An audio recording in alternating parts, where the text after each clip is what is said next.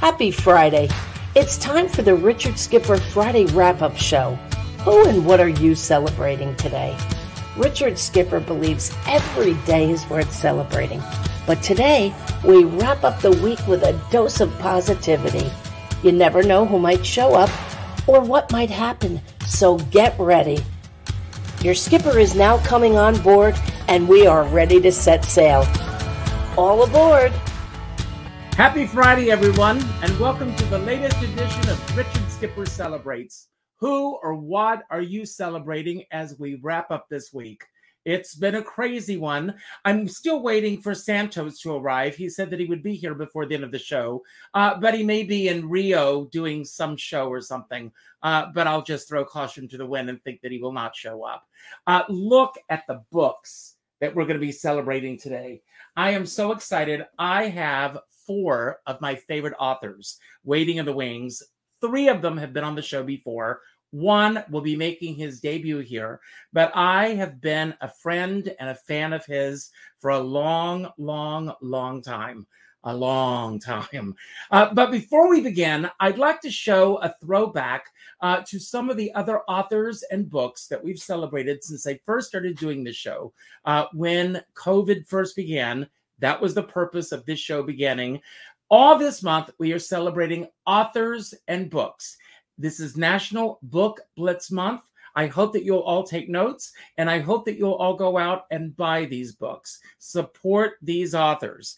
But here they are, a few of the authors that we've had in the past. Looking back.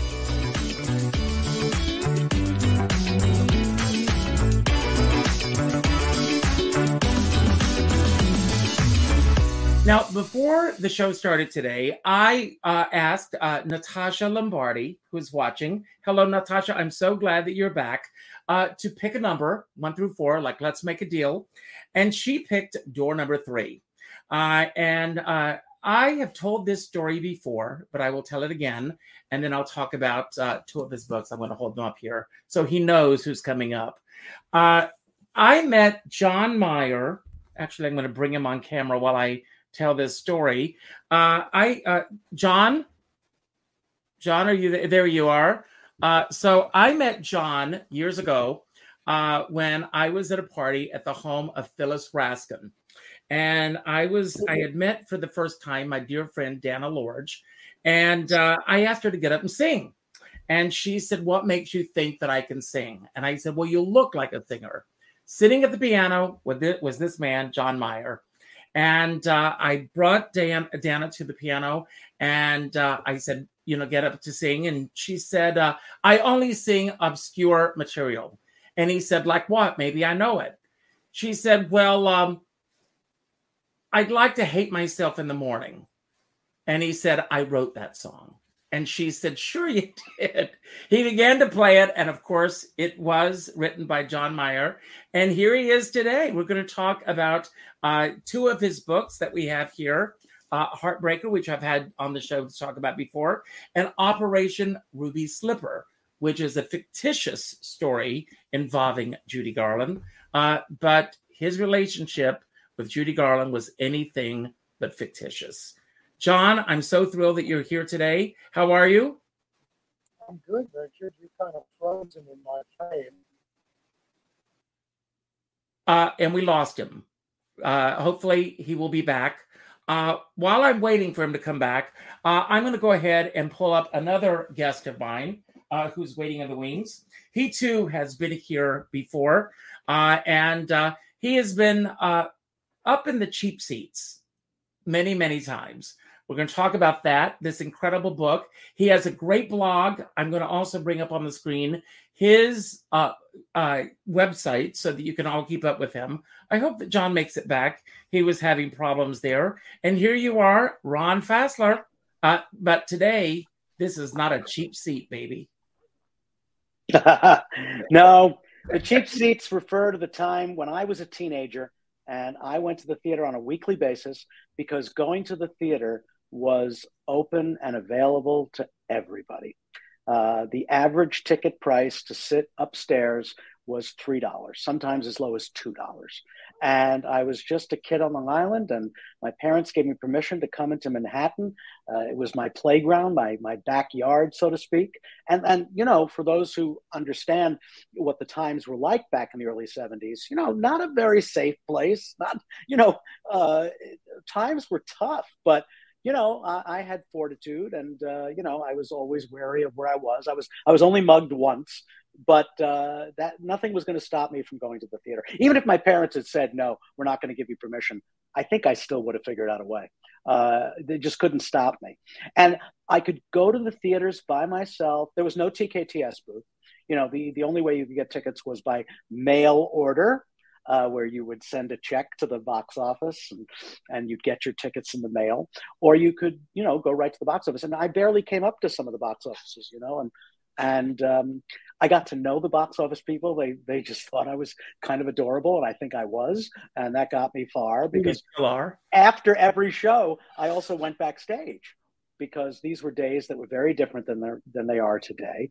Um, you see these crowds at the stage door; they did not exist when I was going to the theater back in the 70s. Um, you know, everybody's got a camera in their phone. Everybody can sell an autograph on eBay, and that's degraded the whole process. You know, yeah. I, I saw, I, excuse me for interrupting, but I saw a great no. Go ahead. You remind me of by Toni Morrison, and she said, you know, we need to experience these life experiences rather than trying to record everything. Uh, right. Those memories should be here and here and yet everybody you're absolutely right. Uh, sitting in the theater with everyone doing this is oh god I, I, just wish that there was some way that we could eliminate them completely from the theater. Yeah i, I think they should just jam the signals you know? Um, i mean you know uh, I know doctors may need to leave a theater on a minute's notice and then go back to using pagers again, like the old days. yes. I mean, I, nobody should be looking at their phone for two hours when they're in the theater. Nobody. I want to. I want to ask you, Ron. When did you first uh, feel that you could feel the shift happening, and when everything began to change in terms of the theater going experience? Well, I think the internet changed everything. You know, uh, it certainly changed uh, a show being able to go out of town quietly and you know not have prying eyes. There's no such thing. You know, if you want to uh, uh, uh, try out your show in Juneau, Alaska, there are going to be people blogging about it. You know, within minutes they're on Twitter, and you know, you you can't get away. Um, also, something has really shifted in the way audiences respond. You know, um, it, it, it, the the need to ovate, the standing ovations, which you know it's bothersome you know because not everything deserves a standing ovation. I mean richard you remember. I mean it was it was uh, rare to get a standing ovation. well i came to new rare. york. I arrived in new york. You talked about what new york used to be like but i arrived in new york august 5th 1979 uh, thinking as i've said in my own uh, show thinking that i was coming into the world of breakfast at tiffany's sunday in the uh, right. sunday in uh, new york uh, but what right. i came into was midnight cowboy and taxi driver uh, right. And uh, it, it's just an, an amazing, but going to the theater and the feeling of everyone, that anticipation of the curtain going up. The first show that I saw on Broadway was at the Palace Theater on December 6, 1979. It was Oklahoma, the night, the uh, revival, obviously. Yep. Um, and uh, and just that I can still feel I mean, every aspect of that evening. It was raining outside. That evening is so vivid in my memory. I feel like Marilu Henner when I talk about it because every detail is right there. Uh, and those memories can't be captured on a camera or you know on a phone or something. Well and you were also present. You weren't distracted. You you were there to see the show. I don't understand these people that you know have to check their phones every 5 minutes. It's just it's insane. I mean, it's attention deficit disorder on a major, you know, uh, uh, landslide level. Um, and and also audiences are are wanting to be part of the experience now. I'm finding it's really gotten out of hand since uh, COVID and theaters returned. Um, I'll give you an example. Into the Woods, which was revived so beautifully, and it was just a wonderful production. Uh, the people who came to see it, they it wasn't enough for them to just sit and, and watch it. They wanted to be part of it. You know, everybody is connected into the woods. It, everybody did it in their high school now. You know, it's one of the most and and they they just wanted to prove, oh, I get what you're doing with that line. Oh, oh, I get the joke there. So they were screaming and laughing. It was it was just out of proportion. I was like, it was like a rock concert, which I, I, I guess is fine. Shows theaters can be rock concerts, you know, but you really should just be listening and not sort of proving something about how you're getting it. It, it, it. That's what it feels like to me. And I hope this doesn't sound like some, you know, two older gentlemen, you know, ranting and raving. But well, we are. We know, are. We are a little, but um, you know, and also, hey, you know, while we're on the subject, you know, getting dressed up to go to the theater. You know, oh, I'm still in shock when I see people show up dressed for uh, the beach. I don't know what, and people who bring food. You know, the inability to um, to just sit for two hours without having to stuff their face and eat. I, it's it, well, it, I've got two theories about both of those things. First of all, I truly believe that audience behavior changed with the Arsenio Hall show when the audiences were being revved up uh, in the audience in, in terms of how they responded to everything happening on stage. I do believe that. Um, and as far as people dressing as they are going to the beach and everything, that started happening primarily, uh, believe it or not, with Les Mis. Uh, when uh, the TKTS booth, and they were encouraging people to get out of line and to go to the theater as you are. And people would would just show up dressed in any form of undress they were on. Uh, I've got an uh, you know other guests that I want to bring on, but before I do, as I do with every Friday wrap up show, I've got four mystery questions. So you get to pull a number one through four. Oh, great! Number two. Number two, and I'll see if I can tie it in with the theater. Uh, this is a good one. If you could meet any actor that you've written about, I think I've asked you this question before. Um, yes, you did. So I'll pick another one. Uh, well, um, you, I know who you well, said um, before. Uh, you get yes, to pick another actor in addition. Right. I said Robert. I said be, Robert Preston. Before, that's right. Uh, because uh, the first chapter of my book.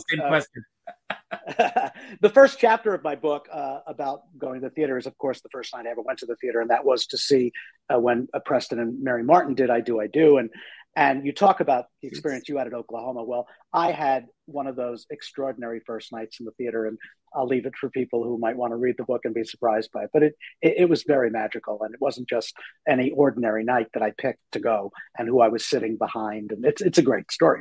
Uh, but this is very funny. But only about an hour ago, a new friend I've made who read my book and wrote me uh, is an actor, and he's had amazing experience. We're about the same age, I, but I, I wasn't familiar with his career. And he started just telling me some of his adventures. And he just told me one today. He found himself on an airplane in first class going across the country with Jason Robards. Like, wow. Wouldn't wow. you die to just sit with Jason Robards for a couple of hours and hear those stories? So, wow. an actor like Jason Robards, who who uh, is just someone I admire uh, from from the beginning. You know, from the first thing you've ever seen him in till the very last thing. I don't know if you ever saw the movie Magnolia, the Paul Thomas Anderson film, where he he basically played the whole movie lying in a bed, dying because in real life he was that ill, and he agreed to do the movie, and it is it is breathtaking work. And actors like that just hold a special place in my heart. Besides the fact he was a great raconteur, and of course, you know, went out and hoisted a few, and and has many stories to tell. Stories, Probably stories. not even suitable for printing that I would hope to get on that airline flight. So. Well, I'm going to bring on our next guest uh, now, but before I do that, uh, there was a, a, Carol Channing told a great story that she was uh, when she went to see Nicholas Nickleby. She was sitting in the theater, and then of course, you know, it was two nights, so she comes back the next night, and this uh, he was a, a, a, man. He was a Chinese uh, man. He sat down next to her, and he said, "I know who you are." And she said, "Yes." He said, "You were the lady I was sitting next to last night." and on that note, I have to bring on John Kenrick. How are you, John? I'm good, Richard. How are you? And hi, Ron. Yes, and I, I have to bring up your book. Here is Musical Theater a History. And I have to tell you, part of my morning routine every morning is to go to Musicals 101. Oh, my website. Yes. Your website to find out what happened uh, on uh, Broadway on that day. On any Do you know given day, happened? yes. Do you know what happened today? What's today? Uh, well, I pulled it up. George and Ira Gershwin's Pardon My English opened on Broadway in Ah. 1933. I, I love the fact that I was able to find something for just about every day of the calendar. It's amazing how much happened at the most unlikely of times. By the way, I know you're celebrating uh, Cheese Day, so I'm I'm in the spirit. Good for you. Um, so I want to ask you, I, you know, and Ron really goes into depth in his book, you know, with uh, his love of theater, how it all began for him, and we get a real sense of this. When, where, and how did it start for you? It started when I was four years old, and my mother took me to see Mary Poppins the movie, and I would not leave at the end of the movie. Uh, that's when we should have known something was wrong. But then five no, something years was later- right. That's five years right. later, uh, they re-released My Fair Lady to movie theaters in 1969, and my parents said, "Oh, this is something John's going to like. Let's take him."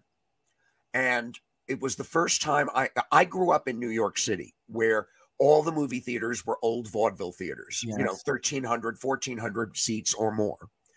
And even if you had 200 people in a theater, that was nothing. You, you, you had privacy. At this screening, the first night of the re release of My Fair Lady, we were in a packed 1,300 seat theater. And it was like being at a live performance of Mhm. something. And Sure. it was like I had discovered my drug. And as we drove home that night, I said, Could we buy the cast album, you know, the soundtrack tomorrow? Mm-hmm. And my mother said, Oh, yeah, we'll go to the hardware store and get it. Back then, you had to go to a hardware store to get records Yes. because that's where they sold record players. right, right. And we went to Stevens on Steinway Street in Astoria. And the salesman said, Oh, yeah, you'll find the soundtracks right over there with the cast recordings. I didn't know what a cast recording was. I'd never heard of such a creature. and right behind My Fair Lady, the soundtrack, was My Fair Lady with Mary Poppins in the lead in the original Broadway Right. cast. And my mother spoke those words that changed my life forever. They're only four fifty each. Get both. Whereupon we got both. I brought them home. The soundtrack was just like the movie. The cast album took me to another world. So over the course of the next few weeks, I bought The King and I, The King and I, Hello Dolly, and Hello Dolly. Anything that I could find the match to on stage and screen. And then I started going for all the stage musicals. And then the result, you know, was my life totally destroyed. But um, I, I don't regret it a bit. Uh, Ron, I was going to theater just a little bit behind you. My father, the cop, would not let me go to the theater. My parents were theatrically challenged. Mm. And when I finally got to see my first Broadway show, it was because my father was a closet Jane Powell fan. And he took me to see her in Irene in Irene. 1974 Yes. he had his off-duty revolver in his chest holster. We got out at the R train stop at 49th Street and we had to step over a puddle of fresh blood coming out of the station. So I know exactly the Times Square that you're talking about. But let There- me ask you something. When you saw Mary Poppins, did you see it at the music hall? No, I saw it at a theater in Queens. In Queens. And but it was I a got to see it at the music hall. Wow. Nice, nice. I got to see it when it was re-released at the music hall years later. That was a lot of fun. Right. I only got to see one movie at Radio City Music Hall, and that was when they restored A Star Is Born. And Oh, you were there that Oh, night too? a night Were you that there? was was. there that there? night. What so we I were night. was there? sitting. We were all there. I was there. We were I was sitting in front of James Mason, and Oh, uh, the and ovation he got. Do you Yeah. remember the ovation James Oh, Mason God. got? It I thought him it was for me. totally by surprise. Oh, Uh, that warmed my heart because Jason Robo, uh, Jason uh, James Mason is just so phenomenal in that movie. That Oh, yeah. that that audience gave him that love that night. Oh, that I was, was something. He doing. deserved it. I was He's doing my marvelous first- in that film. Oh, incredible! Incredible. I love him, and every, Incredible. but he is absolutely incredible in that film.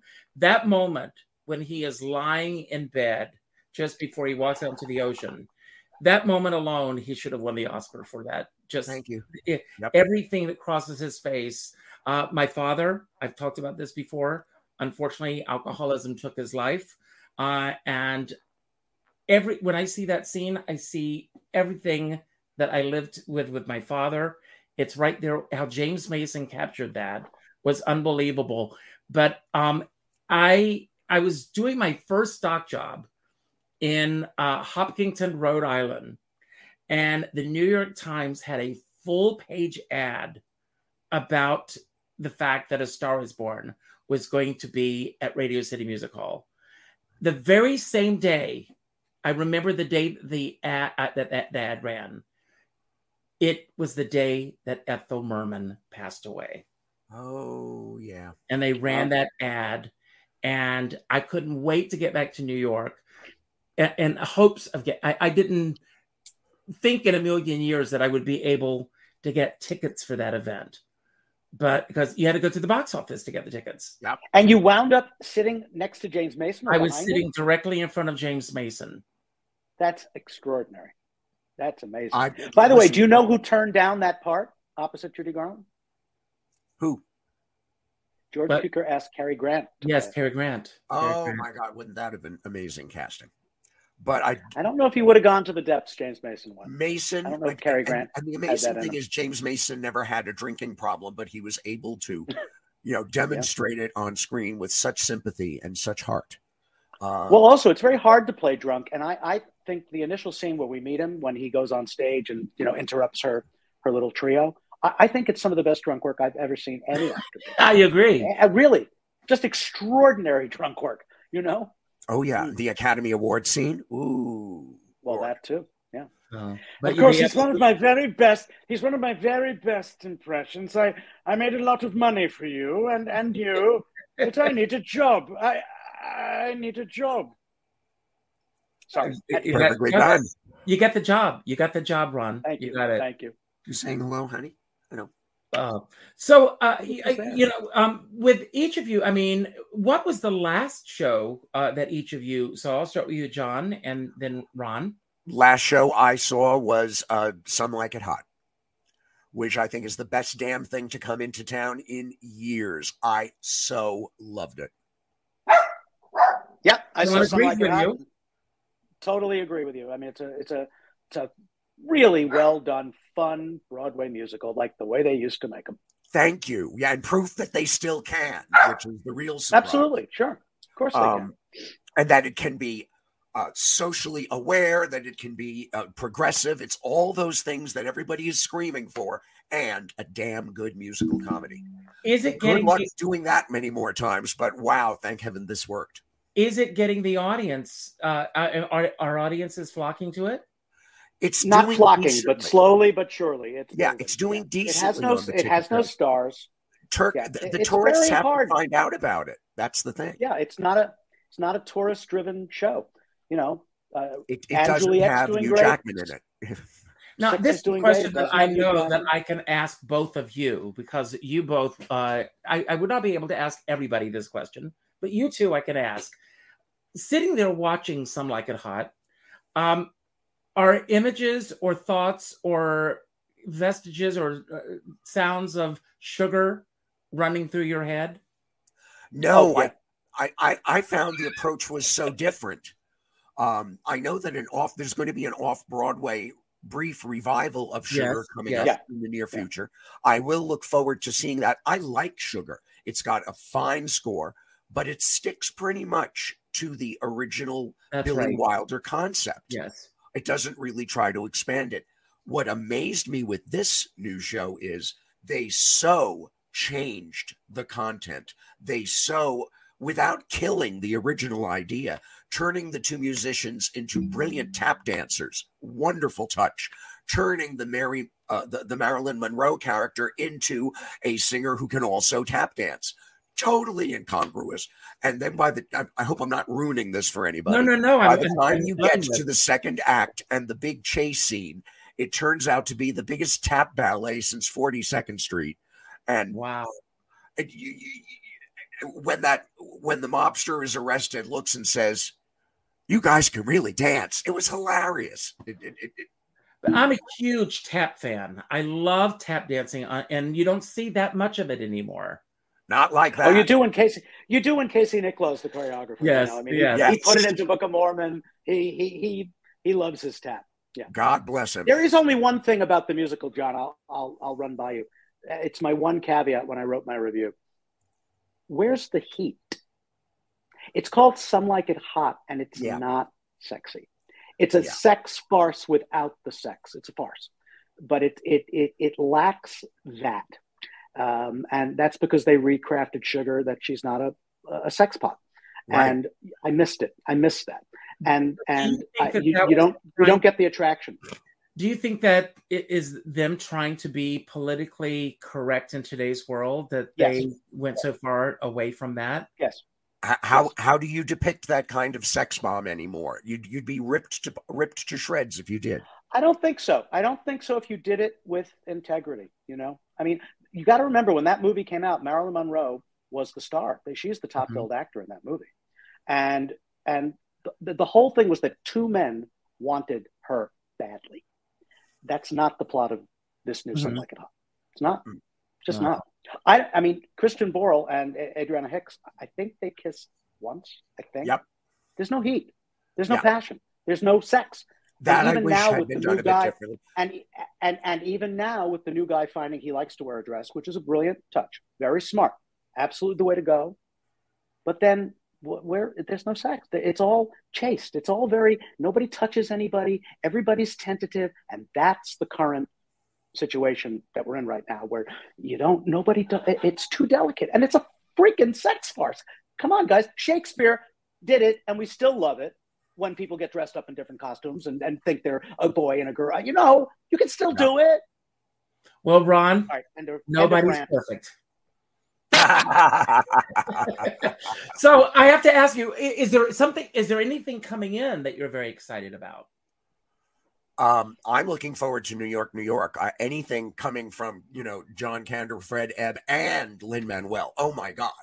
Uh, so there's we know there's nothing about it though there. we, we, we know nothing about it, it it's going to use four songs and it and they're not playing the characters that uh, de niro and, and Minnelli played So we don't know anything about that it. would not translate well to the stage. It The wouldn't. original. also I it's not a good movie I No, remember seeing no. the original movie when it came out and being deeply disappointed. Uh, at the but Ziegfeld. then when you see it in, in its uh, you know director's cut with happy endings restored, Right. there's a lot more to like there. So I do think that there's possibilities, and At this I don't think point- happy endings will I be. mean, I don't think happy endings will be in this musical. probably not. But whatever Lin Manuel brings to it should be fascinating. well, we Whatever go he back does to, tends to be fascinating.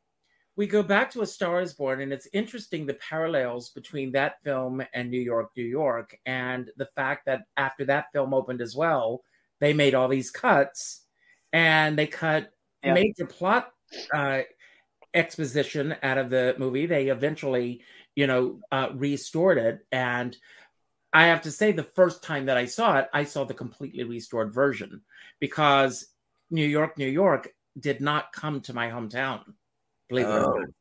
And Mhm. so I missed it completely.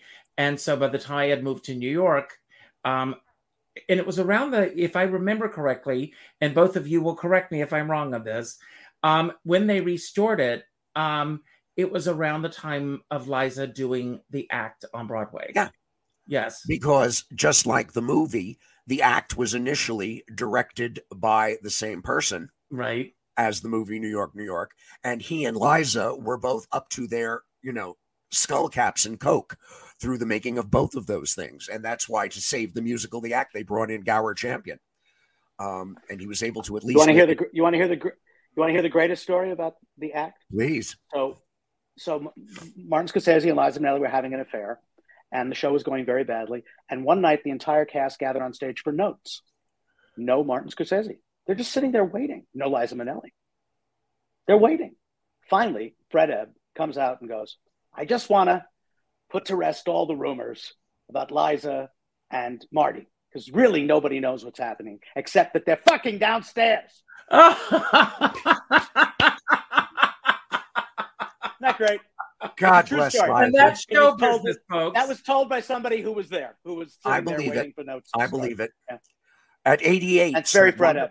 I don't know if, uh, Ron, if you ever went to the piano bar 88s in the West Village years ago. Uh, Richard and I were regulars there. Yes. Well, so was Liza Minnelli. She would come in every once in a while when she had a free evening. Uh, and she and uh, uh and her little group would sit in the corner and she'd be charming to people and she would ask people to come over after she liked the, uh, hearing them sing and she would tell you oh you were marvelous da, da, da, da. and then she would start making trips to the ladies room. And every trip she made to the ladies room she came back higher and higher. And we used to call it the ski lift. Wow. Oh she's on the ski lift because you knew she was doing cocaine. And on one of these nights at two in the morning she said I'd like to sing. All right. Her pianist, Billy, was there, so he took the piano and she sang one of his new songs, which proved to be pleasant enough. And then she leaned over and whispered something to him, and he went, Are you sure? And she said, Oh, yes. And started playing The World Goes Round. And she started singing, You But the world goes round. And she finished one verse of it. And then she said, I've I known all of you. I, I feel like I know all of you well enough that I can say this.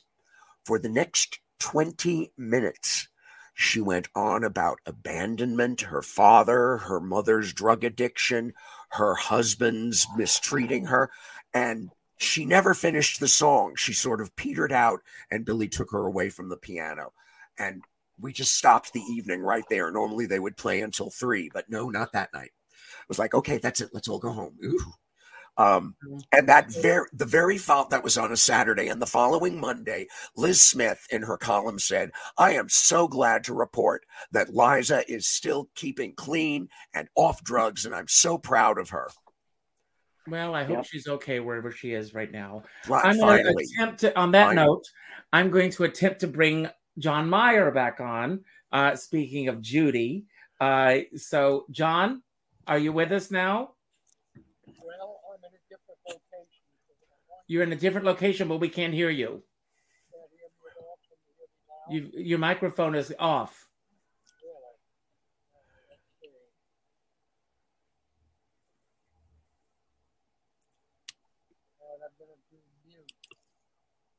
Now you're completely uh, muted. It's like the early days of live television. Yes. Well, this is show business. This happens. That's right. I think Judy put the kibosh on that eh, on him after that story, John. uh, John, you're muted. Liza. yeah. Well, Liza's still with us. Ah, but she has power. Yes. John, you're muted. So hopefully he can figure this out. John, I want to ask you. I mean, again, your book just arrived today, uh, and I can't wait to dig into it. Uh, but how did the trajectory of your career uh, begin? Because I mean, when I look at what you do, uh, I think what a dream to be able to go in front of a class and talk about your passion the way that you do. And of course, from time to time, uh, late at night, uh, night television, I'll be watching some compilation of old movies or Broadway or something, and there you are popping up in. you know, how many documentaries have you appeared in? Uh, dozens. Yes. Quite, yeah, a lot. Yes. Um, well, it all started by working in the business. Uh, I was personal assistant to six Tony Award winning producers. And then after I worked on Rent, which I loathed, hated, despised, and abominated, uh, I said, I'm not doing this anymore. And I went to work for Barbara Corcoran. And I taught her then 400 uh, real estate brokers how to transition from DOS to a new thing called Windows. And while I was doing that, I built the website, Musicals 101, because I said there's nothing on the internet about the history of musicals, just stuff trying to sell you either DVDs or, or, or recordings. Um, and it started with 40 pages, it grew to 800. Then the invitations to start giving talks showed up. Uh, and then the invitation from a publisher saying, Would you be interested in turning this into a book? Uh, and I said, Sure, on one condition that none of the text on the website is used in the book. I want to do it fresh. And we did, happily. Uh, then that led to invitations from Marymount, uh, NYU, where I was for 14 years, um, the Philadelphia University of the Arts, New School, taught there as well. And now I'm just lecturing all over the New York and New Jersey metro area, usually four or five times a week. And it's a lot of fun.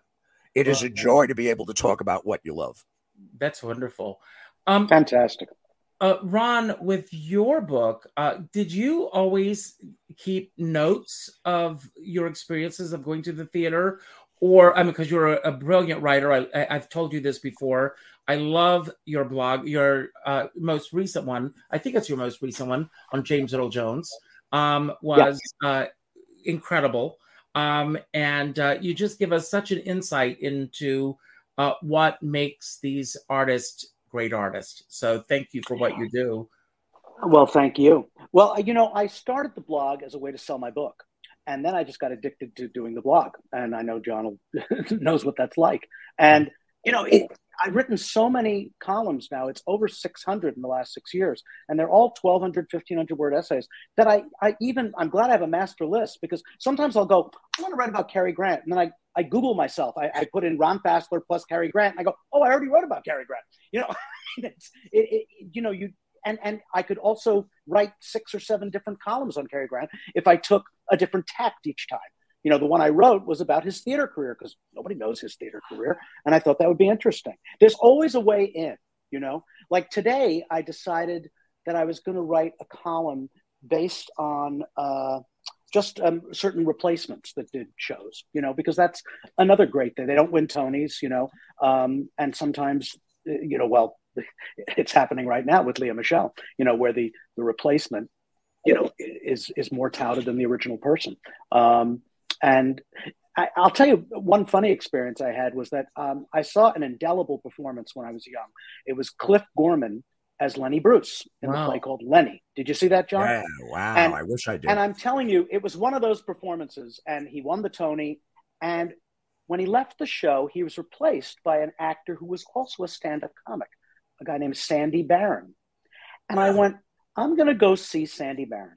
I mean, I was 14 years old, and I was like, I want to see if a replacement can be as I I'd seen replacements before, but this was really seeing somebody who I thought was irreplaceable. And Sandy Baron was every bit as good as Cliff Gorman. And because I was, uh, uh, uh, you know, uh, I wanted to be an actor, you know, that was an important lesson. And that's the other thing. I was getting acting lessons by going to the theater and seeing mm-hmm. these people. Like Robert Ryan, who I write a whole chapter in my book on. You know, he was the first actor I ever saw in a comedy, The Front Page, which I mm-hmm. think is the Great American Comedy. And then I saw him play James Tyrone in Long Day's Journey Into Night, the Great American mm-hmm. Drama. And I thought, oh my God, you mean you can do comedy and tragedy? You know, I, I didn't realize that. And, uh, you know, uh, I take the actor's perspective when I write these columns. And that's another thing people enjoy. Because when you read, you know, a book like on My Fair Lady, they're going to talk about Rex Harris. But you know, I can get into what he achieved because I know what actors go through and I know what you know the, the, the turns they can take or don't take or or the ones Moss Hart made him take. And and I can talk about that intelligently and passionately.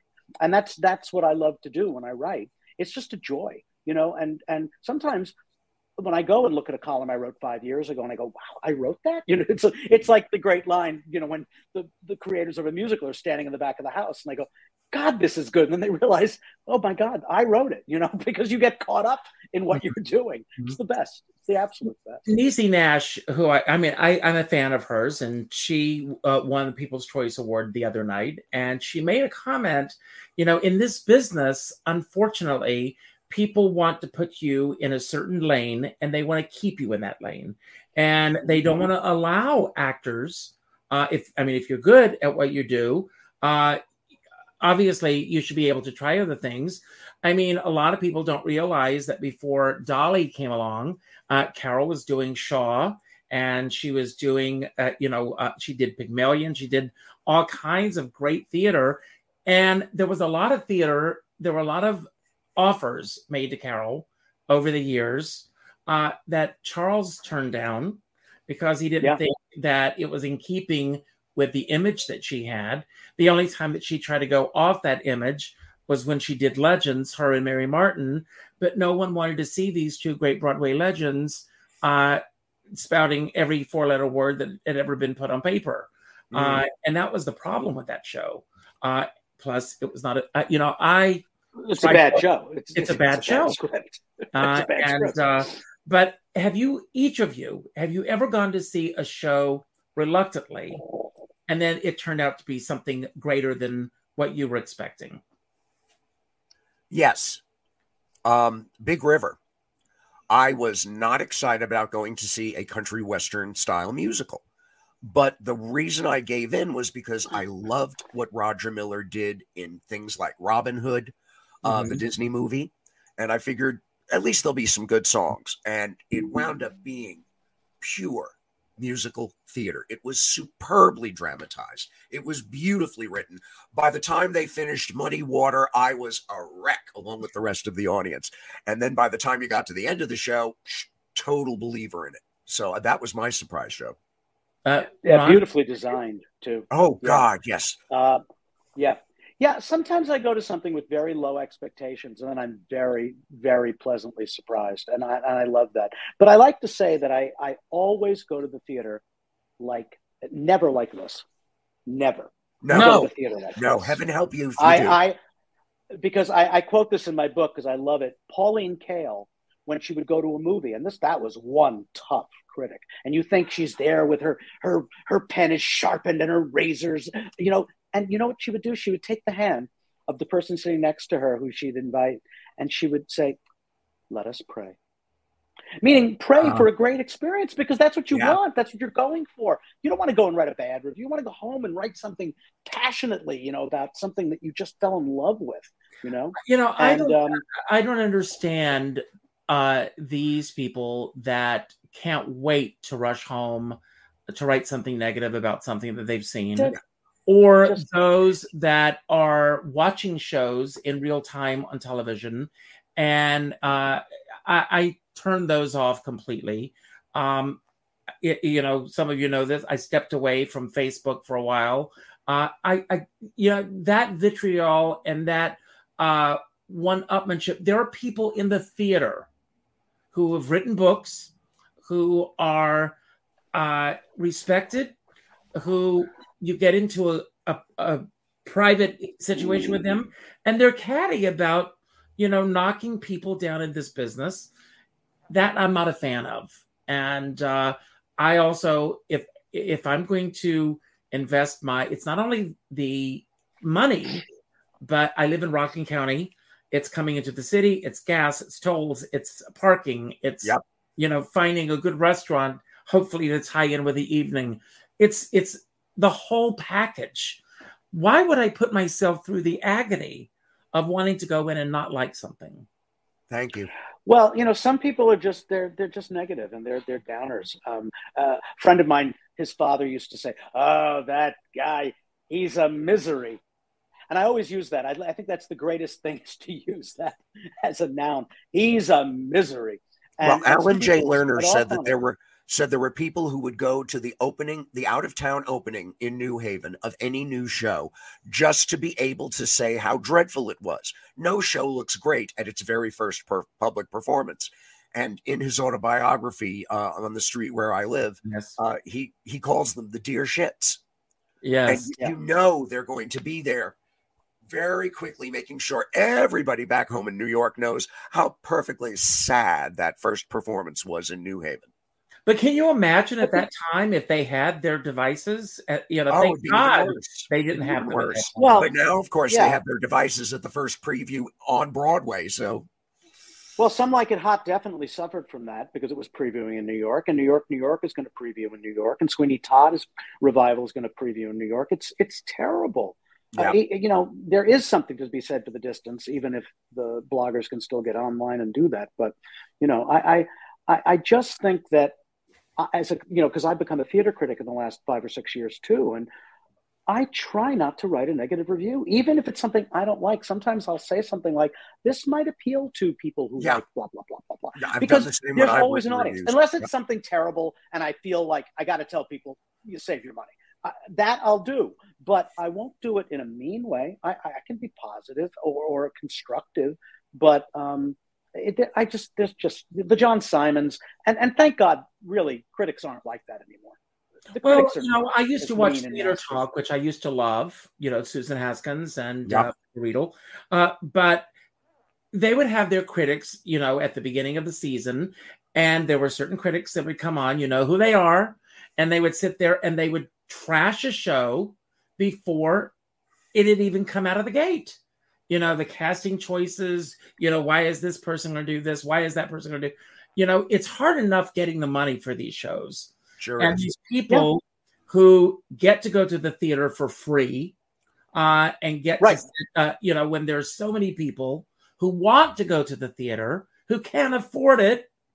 And so these people to sit there and to basically uh, knock their lifelines is something that I will never understand. Well, give Josh Groban a chance too. You know, I mean, people are up in arms about that casting because it doesn't make sense to them. Well, you know, Tommy Kail is a really good director. I mean, why, why doesn't Josh Groban take... make sense? You know, I mean, he's we, got. We don't know. We don't voice. know what they're up to.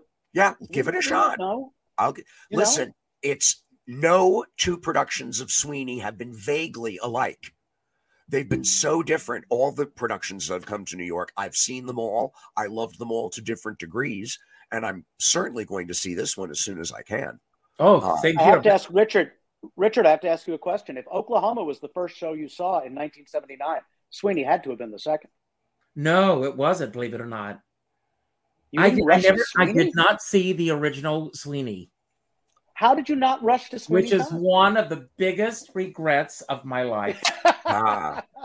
I regret it. The, the second show I saw was Barnum. That's not a bad choice. Barnum was a great show. And I'll tell I you, think you secretly you were angry that Angela wasn't doing Mame. And ah. That's why you stayed away. No, no. I um. did you see her when she did it in '83? No, but yes. I uh, I've got uh, a connection to that show because the, uh, I auditioned uh, for the Jewel Box Revue. They were going to bring it back to Broadway in a big production. Our backers audition was at the Gershwin Theater, uh-huh. and our backers audition was on stage at the Gershwin Theater. Uh-huh. The afternoon after Mame closed. Uh there was, was still the opening night of that Mame. It was incredible.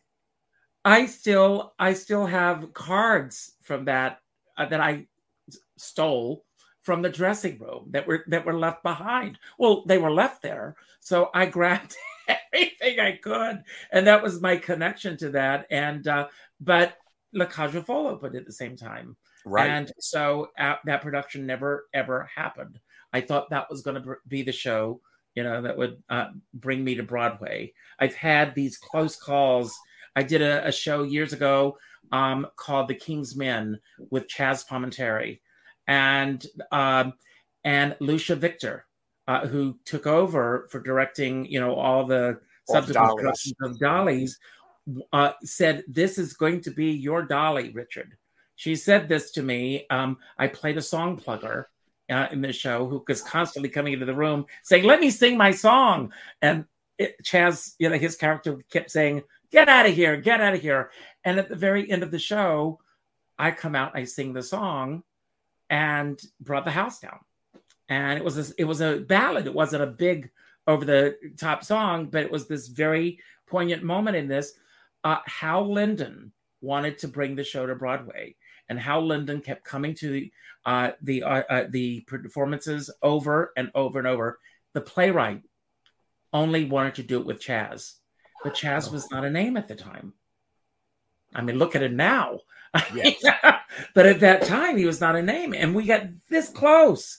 And you know, it, to this day, it kills me that we did not make it Oh, the almost hurt. They always the do. almost hurts. There are a lot of those, and I have well, seen that, that revival of... of Mame hurt. It should have been. I don't know why the critics despised it, but they've never been very much in love with Mame. They've always given Mame a hard time.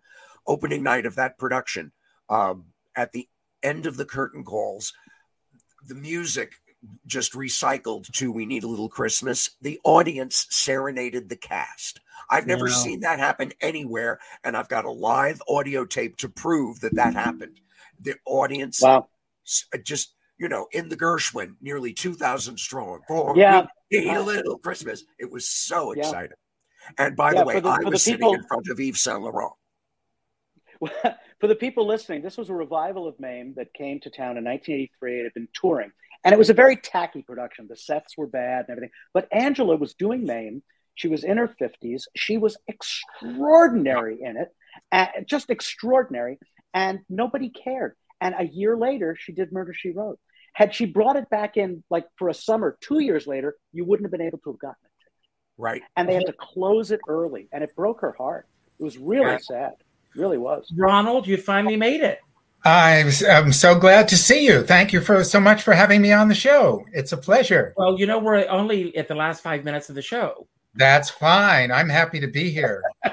I mean, Latecomers I will be know- seated. Yeah. Hey I don't there, know, Ron. Ron and John, if you know uh, Ron, uh, Ronald, but I, I have to tell you, I ordered this book, and when it arrived, and I opened it up, I almost fell off my chair when I saw my name in your acknowledgments. So thank you for that. That was a huge surprise. But Uh-huh. this book, I have to tell you, everyone. I mean, talk about. I mean, the he has how many interviews are in this book altogether? I think there's over 130 interviews with some of the most creative people on the planet. Yeah. And this, I have to tell you, this is, of course, is Tommy Tune, and I've Uh-huh. got, uh, I've got uh, one of Tommy's prints in the other room of this. Yeah.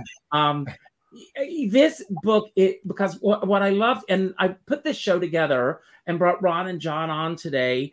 Um, after asking you to do the show, uh, because I really wanted to talk about the creative process and the Mhm. fact that you got the opportunity uh, to interview so many people and to really tap into their own creativity and what their creati- uh, creativity means to them. What was it that compelled you to sit down and originally begin to write this book? And how long did it take you? Who are you asking? I'm asking you. I'm asking you. me. Well, uh, the amazing thing was is um, I had started the Soul of the American Actor uh, 24 years ago, and had started doing some interviews in it, and I've done over 1,500 interviews. And so someone said, you know, uh, those interviews over the years, people haven't had a chance to read them, and so I thought, well, uh, perhaps maybe I'll put a few together in a new book uh, and talk about the art of creativity. And that's how the book was born. And then I started interviewing new people to have in the book people like Carol Channing and Chaka Khan and uh, Elie Wiesel and uh, Julie Harris. Uh, it, has been an amazing journey. Plus, I decided to add 130 artworks as well and invite uh, people like Al Hirschfeld, who was so generous and contributed uh, at least you know 15 artworks, and uh, also people like Everett Raymond Kinstler, who gave me permission to use many of his paintings. And and then I asked the artists that I interviewed, people like Derek Walcott and um, Stephen Lang and Andre Gregory as well, and, and Tommy Tune naturally, and Melvin Van Peebles, and and said, you know, do you make art? And they said, yes, we do. And so I included lots of art from many Yeah. different artists all over the world. So you get a whole smattering of inspiration and creativity. And I, I really took the time to also include some of the amazing people who are no longer with us, people like Julie Harris and, and Ruby Dee and Ossie Davis and Ben Gazzara and even Bud Schulberg, who was amazing to talk to about that famous scene between Marlon Brando and Rod Steiger in the cab and, and things like that. And, and even Spalding Gray, uh, who actually, uh, when he called me up on the phone, said, uh, Oh, you're not there. And he left this message and he went on and did a 20 minute monologue on my machine. So it's been an amazing journey. Uh, who was the Where first? can we where can we get the book? Well, actually, you can find it on Amazon. Uh, Right. along with my uh, my other two books, uh, Solo Transformation on Stage and Acting Teachers of America. Exactly, and uh, or createthebook.com. That's on or the screen. exactly, it's createthebook.com. You'll learn all about the book there. Yes, And So the book it's is been- called Create.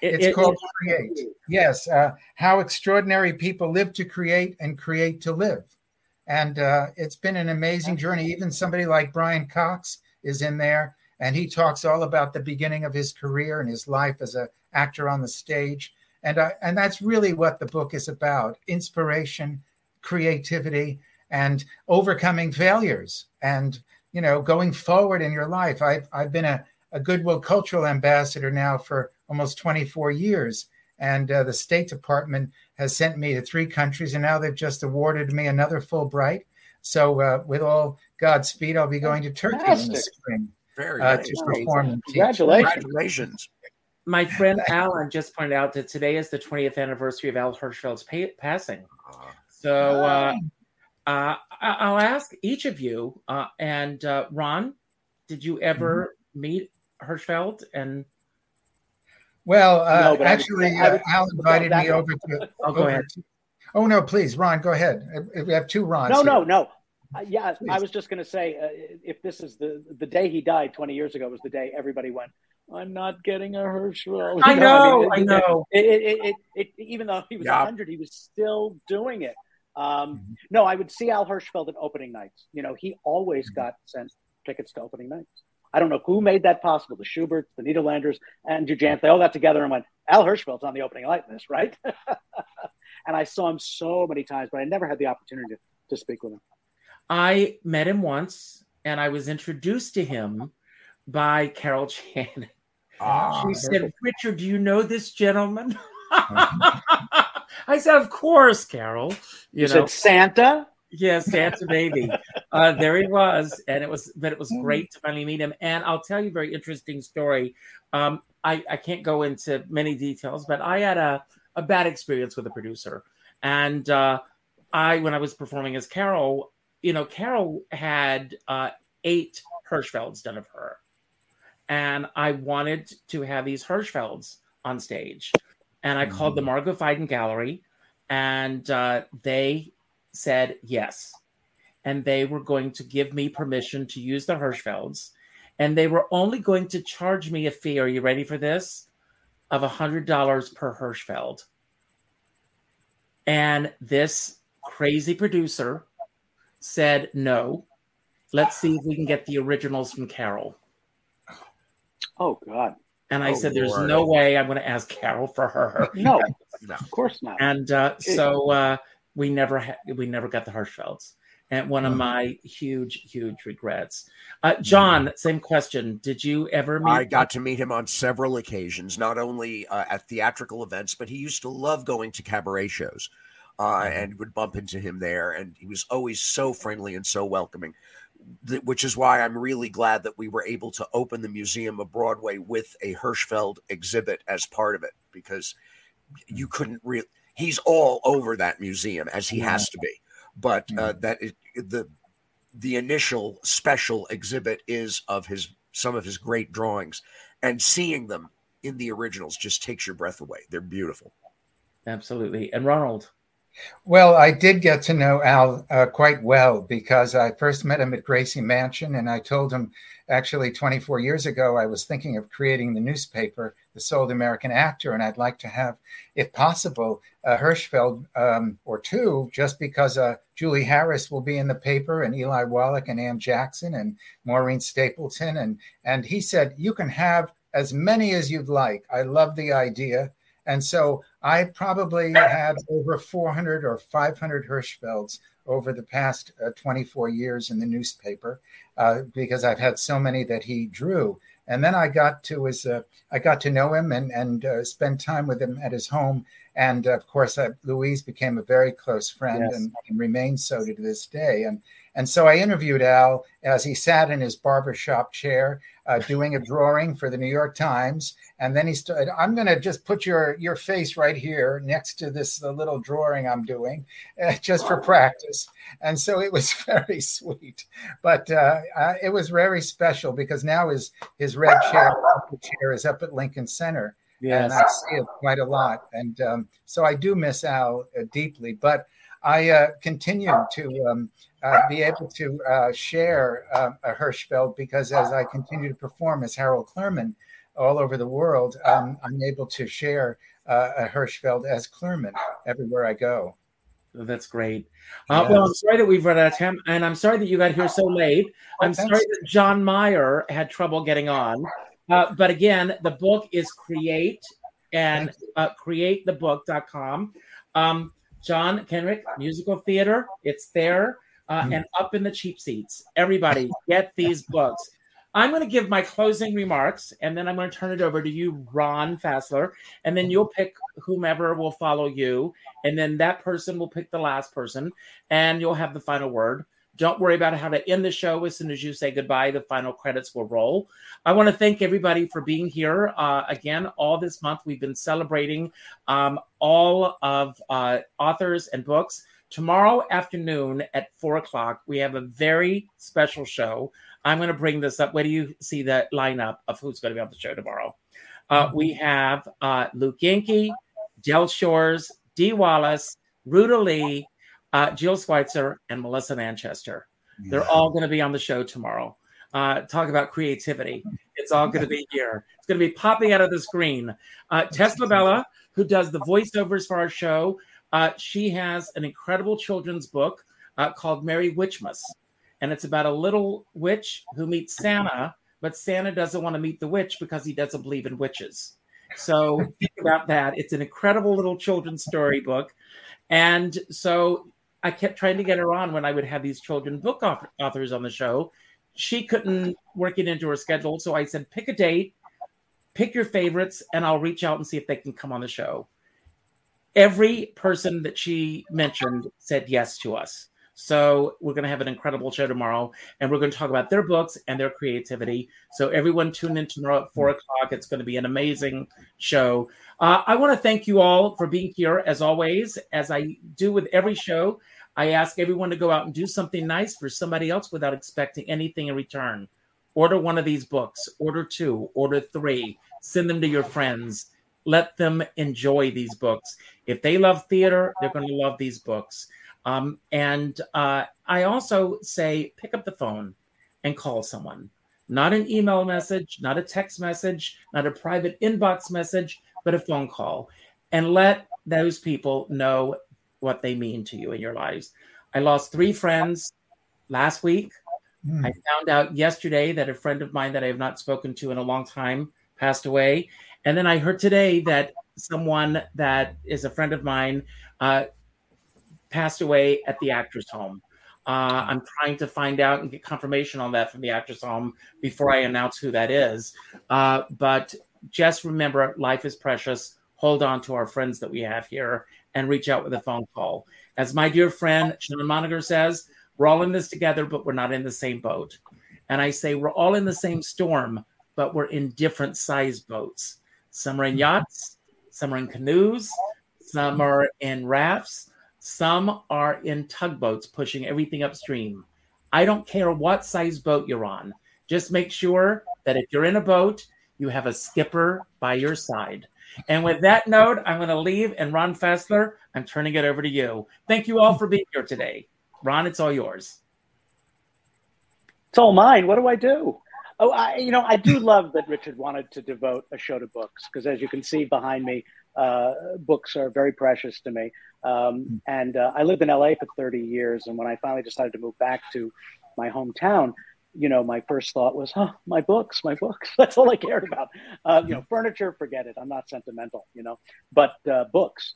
Um, and then when I moved into this place and it came with bookshelves already, I was like, Whew, and I could bring my friends back with me. Um, Richard's right. Reach out to people you love and uh, and tell them you love them. And uh, I'm going to give this over to John Kenrick, my new good friend. Thank you, Ron. Um, books yeah you'll see a lot of them in my house. Um, they are the stuff of life. I, I can't imagine a life without books. I know that they have enriched my life. I know that i'm sure um, ron i'm sure you would agree with me. Writing a book is like giving birth it's one of the most difficult things you can do and at the same time one of the most gratifying uh, i would urge anyone out there who is thinking of writing a book stop thinking write actually do it. Sit down.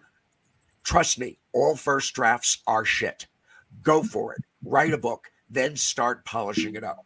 The first draft of my book was dreck, total dreck. But over time, it became something I could take some pride in. Um, thank you all for uh, being with us this evening. Uh, and I hand it over to you, Ronald. Thank you, John. Well, thank you, Richard, again for having me on the show. It's such a joy to be here and to talk about books.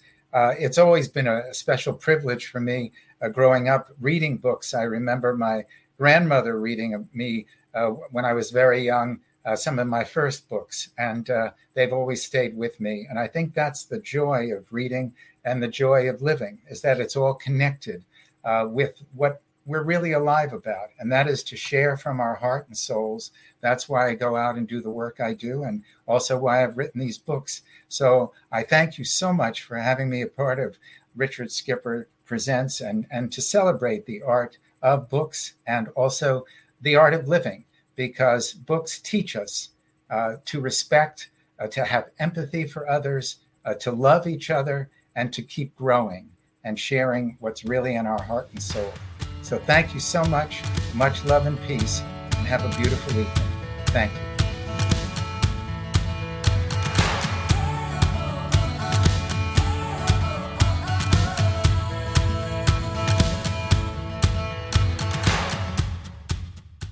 Guys, it is Ryan. I'm not sure if you know this about me, but I'm a bit of a fun fanatic when I can. I like to work, but I like fun too. It's a thing. And now the truth is out there. I can tell you about my favorite place to have fun Chumba Casino. They have hundreds of social casino style games to choose from, with new games released each week. You can play for free anytime, anywhere and each day brings a new chance to collect daily bonuses. So join me in the fun. Sign up now at ChumbaCasino.com. No purchase necessary. VGW. Void were prohibited by law. See terms and conditions. 18 plus.